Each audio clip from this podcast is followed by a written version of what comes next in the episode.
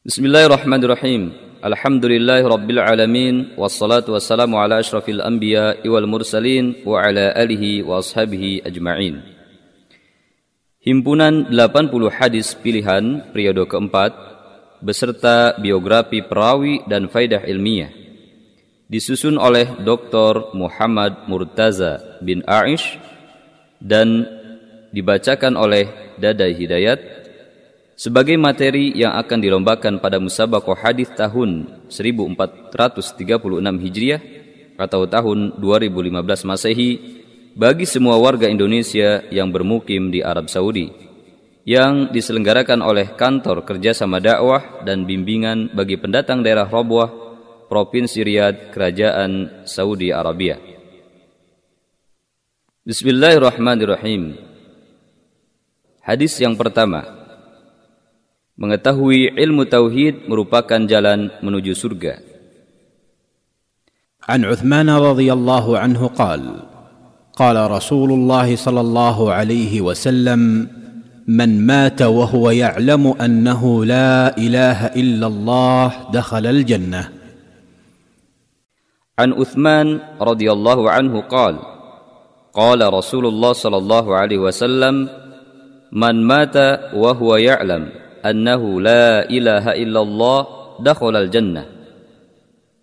Dari Uthman radhiyallahu anhu berkata, Rasulullah sallallahu alaihi wasallam bersabda, Barang siapa meninggal dunia dan dia mengetahui bahwa tidak ada ilah Tuhan yang berhak disembah selain Allah, maka ia masuk surga.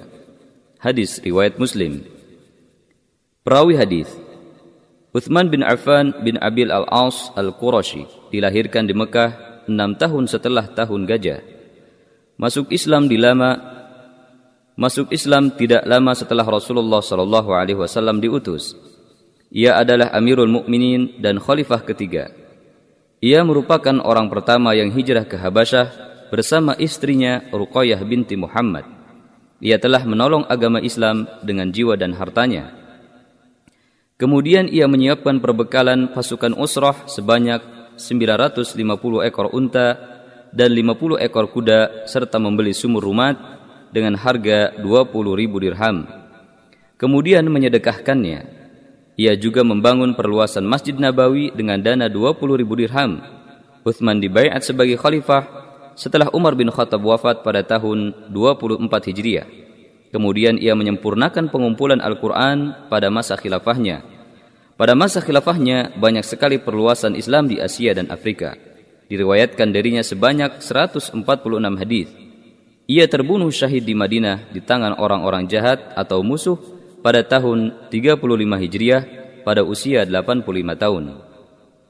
Beberapa faedah hadis ini adalah hadis ini dengan jelas menunjukkan bahwa siapa yang meninggal dunia di atas kalimat tauhid dan menjauhi kesyirikan, kekufuran, serta dosa-dosa besar, maka ia dipastikan akan masuk surga.